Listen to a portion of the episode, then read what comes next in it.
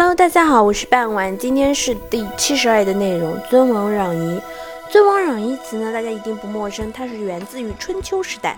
尊王攘夷词最早出现于是《春秋公羊传》，该书是解释儒家经典《春秋》的三部专著之一，本意是尊秦君王，攘斥外夷。后来呢，演化为具备复杂含义的政治术语。在中国、日本、朝鲜半岛等地区的历史上发挥着重要的作用。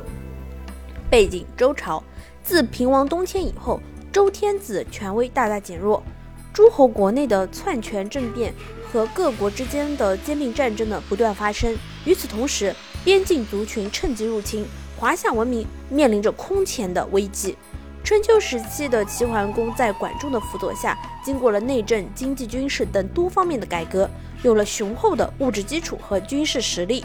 事实呢，打出了尊王攘夷的旗帜，以诸侯长的身份挟天子以伐不服，尊崇周天子，并数次发动帮助诸侯国攘斥夷狄的征战，而大获赞赏。其事迹呢，被后世称为是尊王攘夷。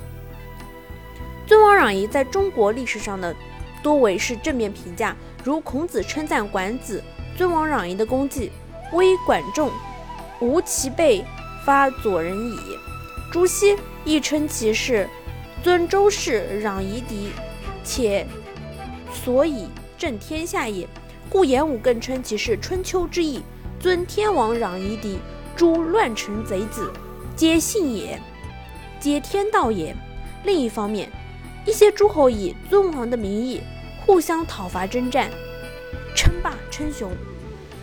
东周历史上出现了春秋五霸、战国七雄，这属尊王或者是假借尊王名义来扩张自己利益的行为。